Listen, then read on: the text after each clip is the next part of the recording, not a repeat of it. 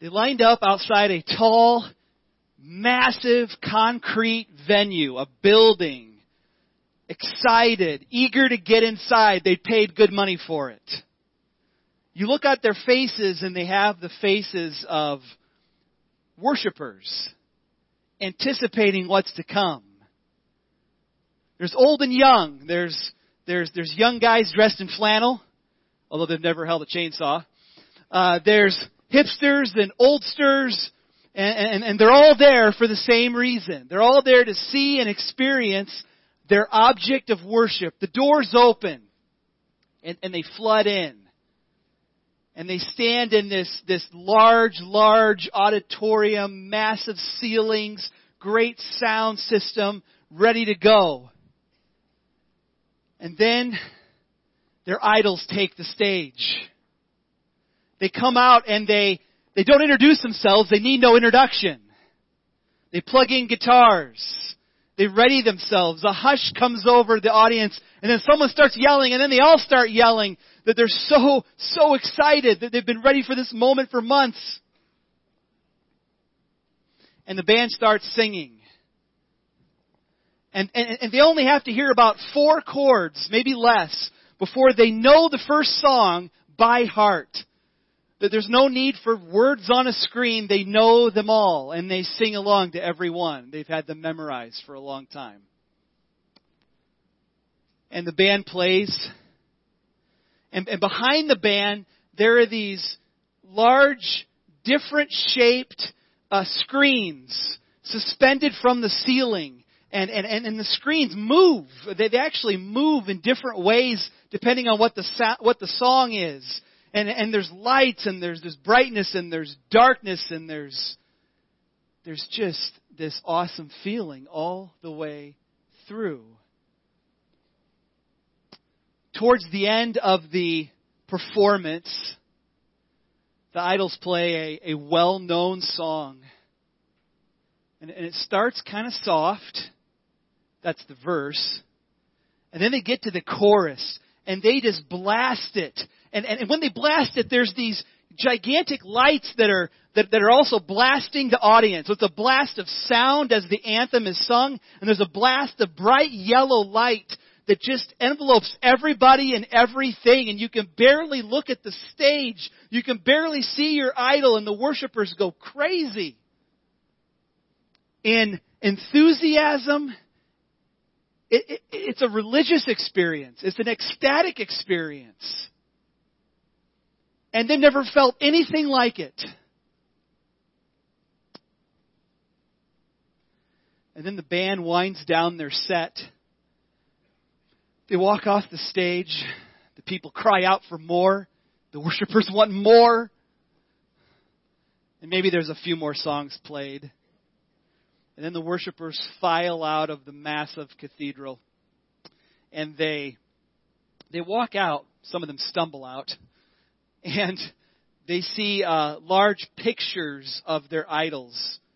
And some of them pay twenty, thirty dollars for a massive poster of their idol. Some of them are going to frame them. Some of them are going to put them up in their bedroom or their, their man cave, and, and they're going to have that up for everyone to see, and they're going to remember their time tonight. It was like none other. And then they stumble into the darkness. Some go to their cars and drive home, and some go to the local coffee shop with their friends, and they reminisce on their favorite moments of that experience. They talk about the songs. And why didn't they play that one? That was my favorite. But eventually they make it home and they get in bed and they go to sleep. The majority probably sleep in on a Sunday morning. But there's a few that are roused by parents or, or, or maybe the boyfriend or the girlfriend calls and says, get out. I don't care what you were doing last night. We're going to church. All right. So they get dressed and they look in the mirror and they're scared of what they see. And so they walk quickly out of the bathroom uh, and they go to church. And they walk in, having not been in a church for a long, long time, and, and, and they walk in and they, and they, and they notice a band. And they know what that's about. They know what bands do. But the band starts And there's no light show. There's no bright blasting lights. The people on stage are not wearing flannel. They can, they can actually hear other people singing instead of just the sound of electric guitars. They can actually hear the worshipers singing in unison. And part of them thinks, this is so lame. I'd be putting up lights, I'd be blasting, I'd be turning down the house lights and just getting the lights on the stage. I know how I would do it. And if I ever find myself in a church, I'm going to find one that can do it the way I saw it last night. And yet there's something small and nagging in their spirit that, that maybe, maybe these people seem to be singing to someone that's not on the stage. Someone that they can't even see in the building.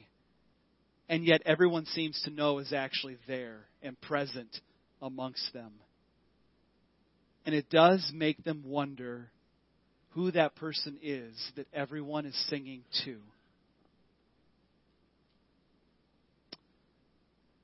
Let me pray for us, and then uh, we're going to look at 1 Corinthians 12. Father, I pray for our time this morning.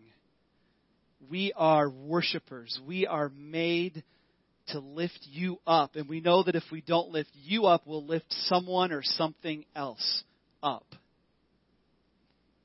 And so I pray that you would purify our worship, that you would give good gifts to us that we can use to build other people up, that we would be a selfless people. So I pray that as we talk through this passage today, you'd help us understand it and live it, to know it and to do it. In Christ's name, amen. 1 Corinthians chapter 12. 1 Corinthians chapter 12.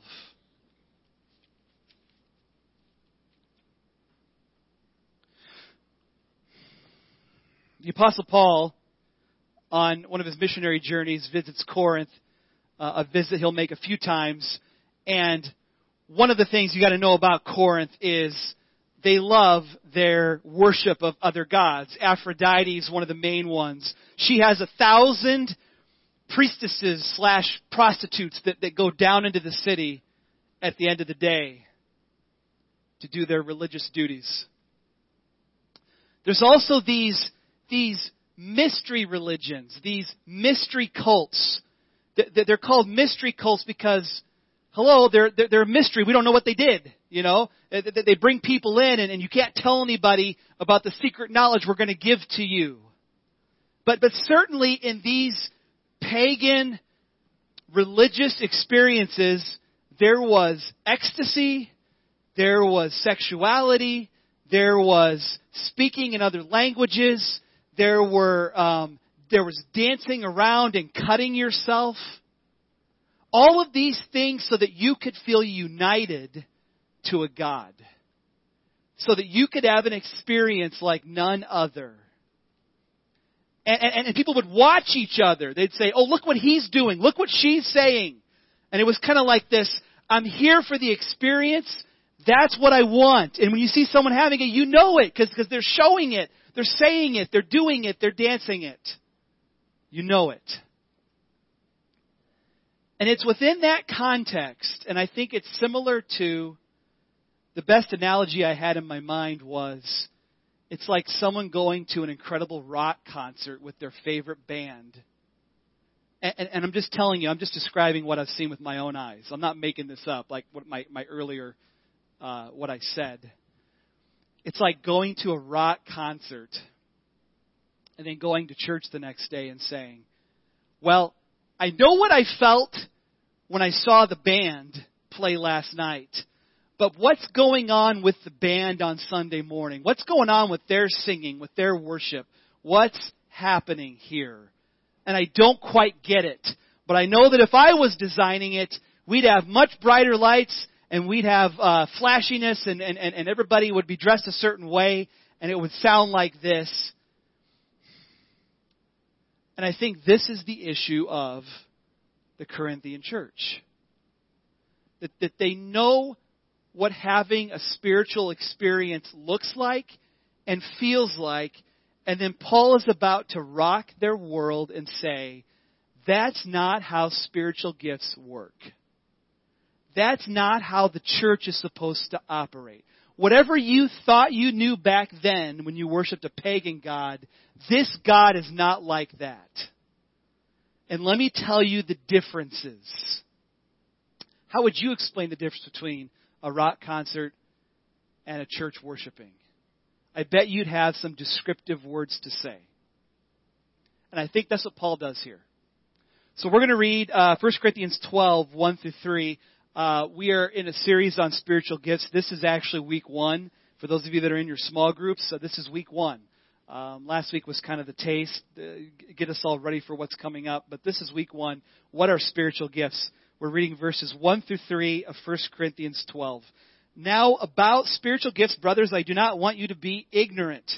You know that when you were pagans, somehow or other, you were influenced and led astray to mute idols. Therefore, I tell you that no one who is speaking by the Spirit of God says, Jesus be cursed. And no one can say, Jesus is Lord, except by the Holy Spirit. Here's what he does. He says, when it comes to spiritual gifts, if you want to know a truly spiritual person using their spiritual gifts for the glory of God, you've got to know I don't want you to be ignorant of this, which implies that some of them were ignorant. They didn't understand. And so he says, I want you to know that if somebody in your gathering has a religious experience, and if they curse Jesus during their religious experience within the church, within the house church, or wherever they're at, that person is not spiritual. That person is not speaking by the Holy Spirit if they're, if they're caught up in something in the moment and, and, and they curse Jesus. That's not the Holy Spirit talking. But then he says, likewise, if, if someone is talking, and, and if they do exalt Jesus as Lord, that's the Holy Spirit. That's the Spirit enabling them to praise Christ. That's a miracle. That's a spirit working inside somebody. So number one, number one is this. Gifts are inseparable from the praise of Christ. Gifts are inseparable from the praise of Christ. So when Paul says, I want to talk to you about spiritual gifts, I don't want you to be ignorant, uh, where he goes first is, I want to talk about this praising of Christ. And so, some people use their gifts, and we want to encourage the person using the gift, but we don't want to praise them and glorify them. And there's a fine line there, isn't it? Between someone using their gift and you say, "Oh, that was so good. Thank you for doing that." But but you're leading me to praise Christ because of what you did or what you said. You see what I mean? That's you, you can encourage them and call out their gift and say, "I saw it. It was so good. I'm so glad you used it." And I'm thankful for every time someone encourages me, but your gift makes me praise Christ. And that's the best. That's the best. That's what spiritual gifts are given for, to ultimately glorify Jesus Christ. So if, if the spiritual gifts all seems to be about the person, if you tend to focus on the person using their gift and you think about them all the time and how great they are and what they did and, and oh my goodness, they're so amazing, you've missed it. Because we're supposed to be pointing to Jesus and how amazing He is because He gave the gift. Through the will of the Holy Spirit, He gave the gift. So you've got to remember, whenever you open your mouth, whenever you do something and you use your spiritual gift, it ought to result somehow in the praise of Christ. Uh, I, I don't mean to say it's all about how I do it, but probably enough of you have said things to me about uh, preaching and this touched my heart or whatever. And, and typically my response, and, and Christie's is too for worship, is to say, praise God, praise Christ. And, and I'm not trying to shortcut your encouragement because I'm glad for it. But I also know that if you heard anything today, it was because Christ wants to be exalted. And that's what he's about. And so we can have it both ways. We can encourage the person, but give glory to Christ and not to the person. That's different from buying the poster of your favorite rock band and having them sign it. That's different. You, ever, you ever sat with a famous preacher or teacher and thought to yourself, I could practically have that guy sign my Bible? John MacArthur, here you go. John Piper, please sign. Francis Chan, I need you to sign this. No. Like all you see from them is what Christ gave them to give. Okay, there we go. All right. Sign my Bible. Uh, all right, let's read 4 through 11. 4 through 11. There's our next part. Uh, there are different kinds of gifts, but the same Spirit.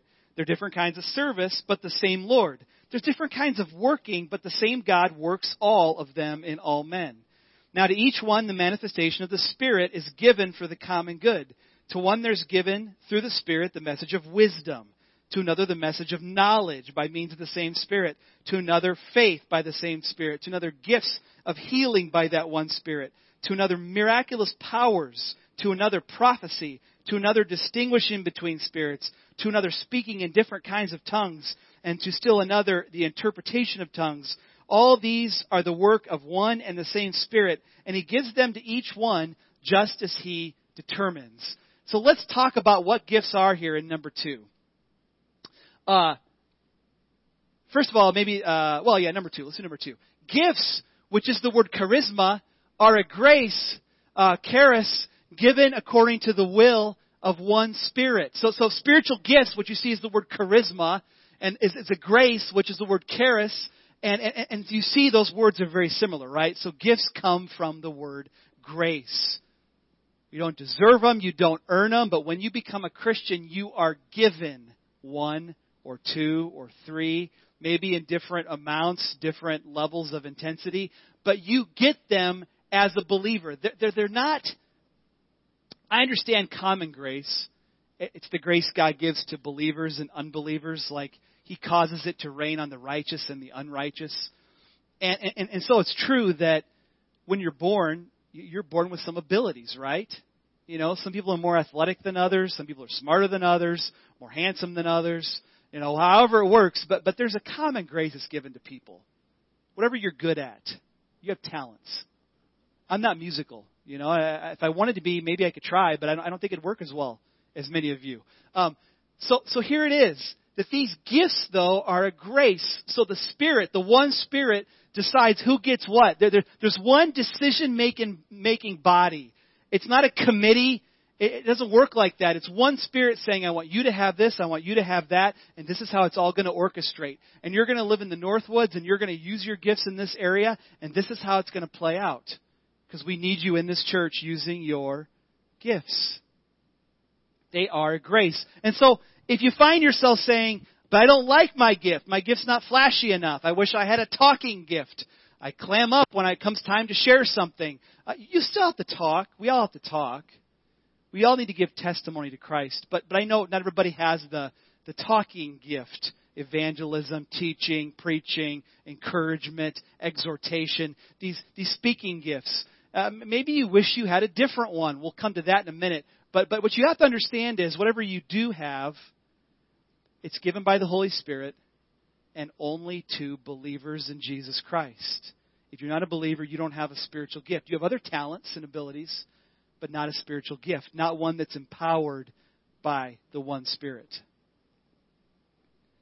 Maybe this is a good time to put up my definition, Jim, of um, spiritual gifts.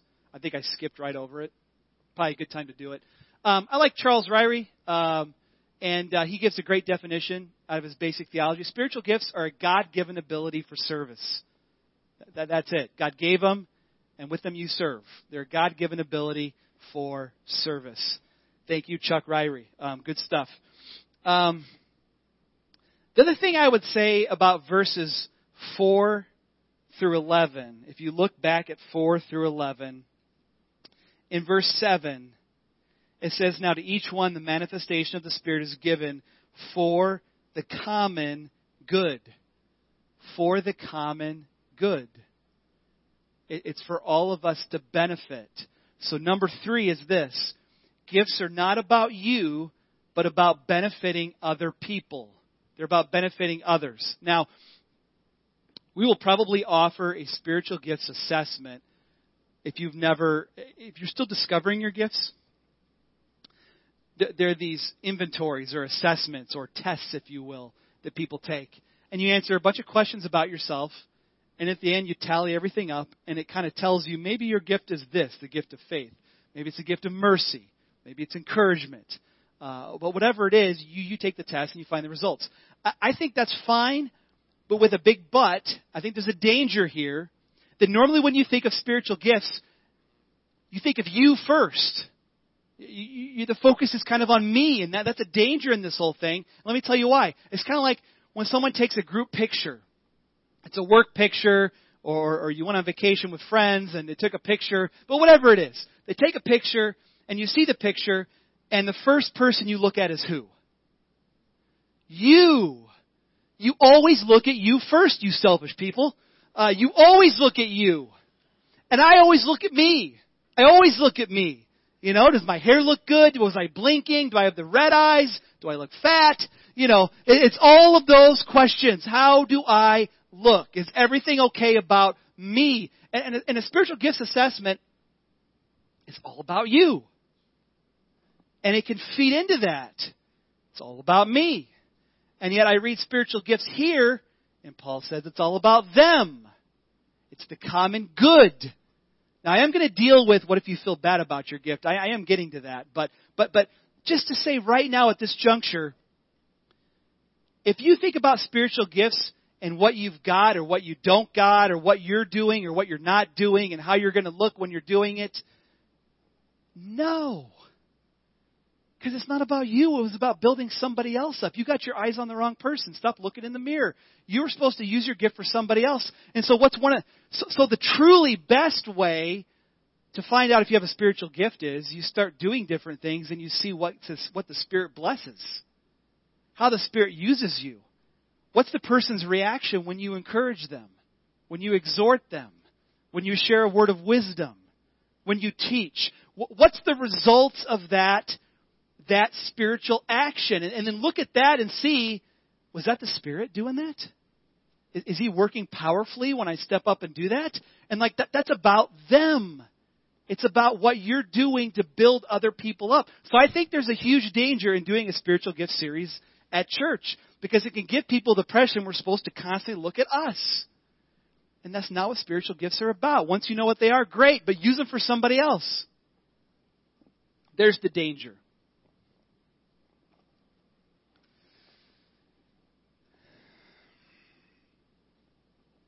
Uh, in verses 12 through 27, I preached a whole message on the body analogy. I'm not going to, we'd be here all morning if I preached every verse in 1 Corinthians 12. But, but Paul wants to give this, this image of you're all parts of a body. And, and, you, and a lot of you know this. There's hands, there's feet, there's eyes, there's noses. I'm not sure who you nose people are, but maybe you've thought of yourself as a nose. Um, but he says, all of you have a function in the body. All of you are needed. If you're not using your gift, the body's not as good as it should be or could be. Which makes you kind of wonder if you have an issue with your church. Maybe you're from this church or another church and you say, uh, I, I don't like this about our church. We're not doing this right. One of the first questions you ought to ask is, Am I using my gift to build other people up? Are we using our gifts together? Are we missing? Are there holes because people aren't using their gifts? That's what they're there for. All right, so I'm skipping over the body analogy, but, but obviously the point is you might be a hand, a foot, a nose, an ear, or a mouth, like myself, and you have a place in this body. If you're the hand, you're delivering firewood in the winter to people that need heat in their house. You know what I mean? So, so, so you kind of know, and, and sometimes the body analogy like fits what you do. Maybe, maybe it doesn't fit perfectly. Sorry, but um, but it, but everybody has a part. Everybody has a role in this church. That, that's the body analogy, the body of Christ. I want to go on, though, to verses 28 through 31. Maybe we'll start in 27. Uh, says this Now you are the body of Christ, and each one of you is a part of it. And in the church, God has appointed first of all apostles, second prophets, third teachers, then workers of miracles, also those having gifts of healing, those able to help others those with gifts of administration, those speaking in different kinds of tongues. Are all apostles? Are all prophets? Uh, where'd I go? Yeah. Are all teachers? Do all work miracles? Do all have gifts of healing? Do all speak in tongues? Do all interpret? But eagerly desire the greater gifts. Um, number four gifts are to be desired but they're not to be coveted. Okay? Um, now, maybe you noticed that he started ranking some of the gifts in that section first, second, third. And you're like, where am I? 16, 17, 18, 99, 100, 101. You know, you know like, like I, I don't think Paul's trying to do it for the reason you think he's trying to do it. He's not trying to say, here are the great ones and here are the, you know, he's not trying to do that. But what he's trying to say, I think, is there are greater gifts and lesser gifts. And you, Corinthian church, are desiring some of the lesser gifts the most. The most. Because if you turn to chapter 14, he says, there's, he says, I, I, it's good if you all speak in tongues, but I'd rather have you prophesy because it's a greater gift. It's a greater gift. So, so here, here's where my rock concert analogy hopefully all comes together. And, and it goes like this. The Corinthian church gets together to worship. And they're like, give us the, ex- give us the ecstasy. Give us the experiences. Look at me dance. Look at me do my thing in the Lord. And Paul's not saying, Paul's saying, I'm not against the speaking in tongues and the dancing and the, and the celebrating God. I'm not against any of that. But you gotta understand, you might be having an incredible spiritual experience with God, but that's not what the church gathered is supposed to be primarily about. It's about building other people up. And so he says, I'm giving you a ranking of gifts because I want you to know there are higher gifts in priority and less of a priority gifts. And you ought to desire the higher priority ones. And so here it is. Gifts are to be desired but not coveted. So when you look around in the church and you see someone's gift, hopefully you're not saying, man, I gotta have that gift. I mean, I, I've been there. I remember sitting in chapel in high school and a senior got up and he preached a message and I was like, man, I would love to preach a message like that. Uh, I just don't feel like I have anything to say in front of people, and I clam up, and I don't know what I'm doing. Um, but but I felt that, or, or, or I see somebody in, in our own district, uh, the FCA district, and maybe they're really good at like building networks of relationships, and they seem to know everybody and know personal things about everybody, and, and they're connected, and they're inviting people in uh, to, to like do different things in their church, and I'm like, I wish I was a better networker and, and, and the builder of those kind of relationships. I wish I was better at this or better at that. And maybe you felt that, and that's not what God has for you. If you desire gifts, may it be only because you want to impact the body of Christ in greater ways, in deeper ways, and build people up, that it doesn't become about you. What does James say? Uh, you ask, but you don't have because you, when you ask, you want to spend it on your selfish, whatever the word is he uses there, selfish pleasures or whatever it is. Um, he's like, you ask God for things, and it's just all about you, so God's not going to give you that. But but if you were desiring greater gifts to benefit the body, God's delighted in that. Desire the greater gifts, and He ranks them for you. Now He's not trying to rank all of them. I want to put that out there, you know, because when He says them, He says first apostles. I take apostles to be uh, people that experienced the resurrected Savior, were commissioned by Him. I know some people look at apostleship as uh, people that are sent with a message, almost like missionaries. Um, and, and there's different understandings of that. I, I see it as a first century thing myself. Uh, people that saw the risen Christ and were commissioned, like Paul, the apostle. Um, but in any case, uh, where am I at? So first of all, apostles. Second, prophets. Third, teachers then workers of miracles, and also those having gifts of healing, those able to help others. And then he lists all the others. You're not supposed to work down the whole list and get to number 20 and go, at least I got number 20, you know. Um, you're not supposed to do that. It's supposed to be more like, yeah, there's some top ones, but, but, but maybe you should think of it more in terms of, is my, um, is my gift building up the body and, and do I want it for that reason?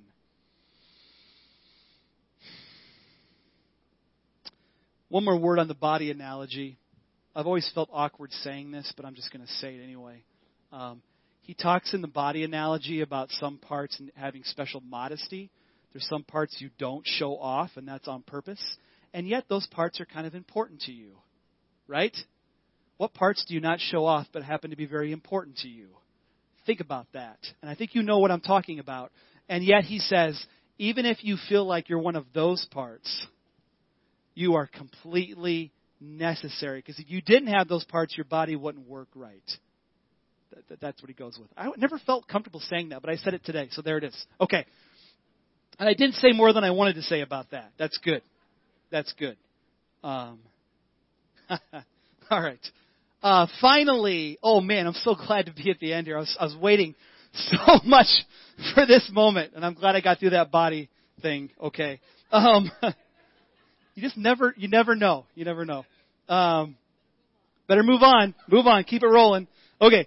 Um, all right. After, but eagerly desire the greater gifts. That last line, I have a whole thing to say about that last line.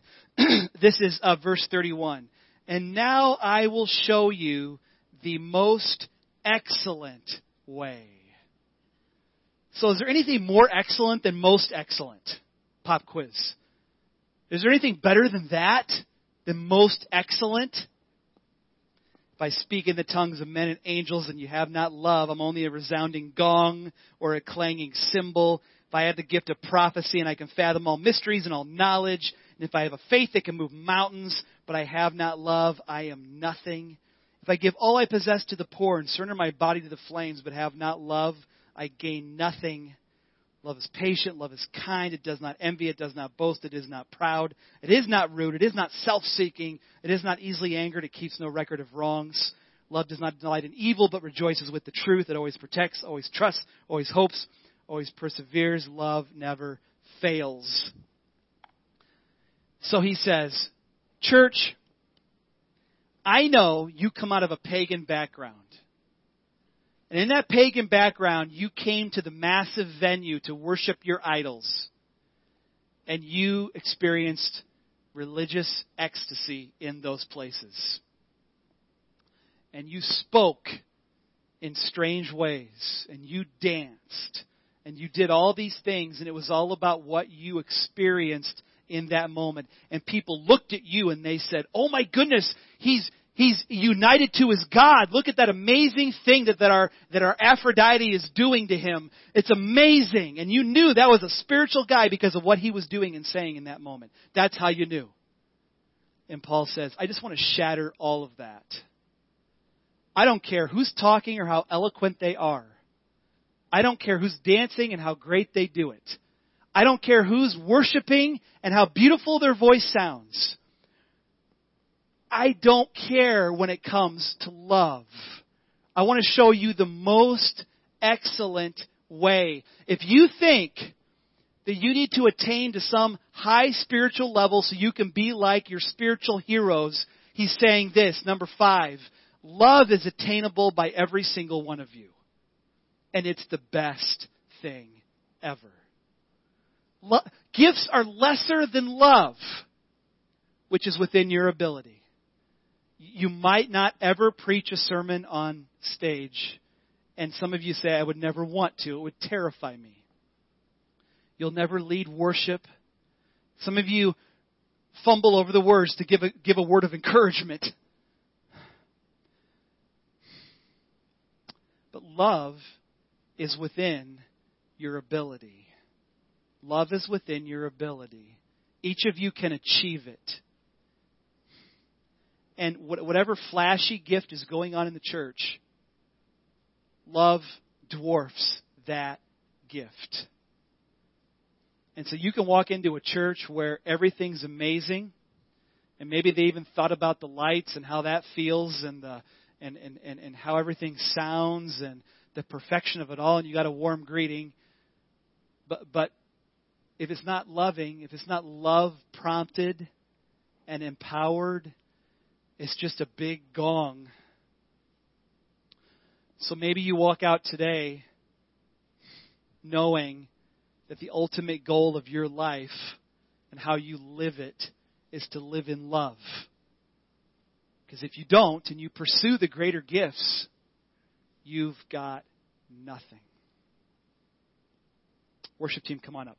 Father, I just, uh, I thank you for this great, great, great passage of Scripture. It's a favorite. I think of 1 Corinthians 13 and that, that it was strategically placed between two conversations about spiritual gifts, which means it's about spiritual gifts. And oh God, that we would be a church of love, known for our love, known for the depths of it and how we express it, the words that we use, the actions that we take. To, to take people to doctor's appointments and, and, and, and, and, and deliver gifts and, and needed food and help to people who, who, who are missing it in their life. To give encouragement to people that are down in the dumps. To, to pray for people who are in a hopeless place. That, that we would be a place of so much love that when people walk in, they would feel it and experience it and know that God is amongst us and indeed in us. May all of our gifts be empowered by it. May it be fuel for the fire. So that we don't sound like a gong. So that we sound like a symphony maybe worship you now with all of our hearts. In Jesus' name, amen.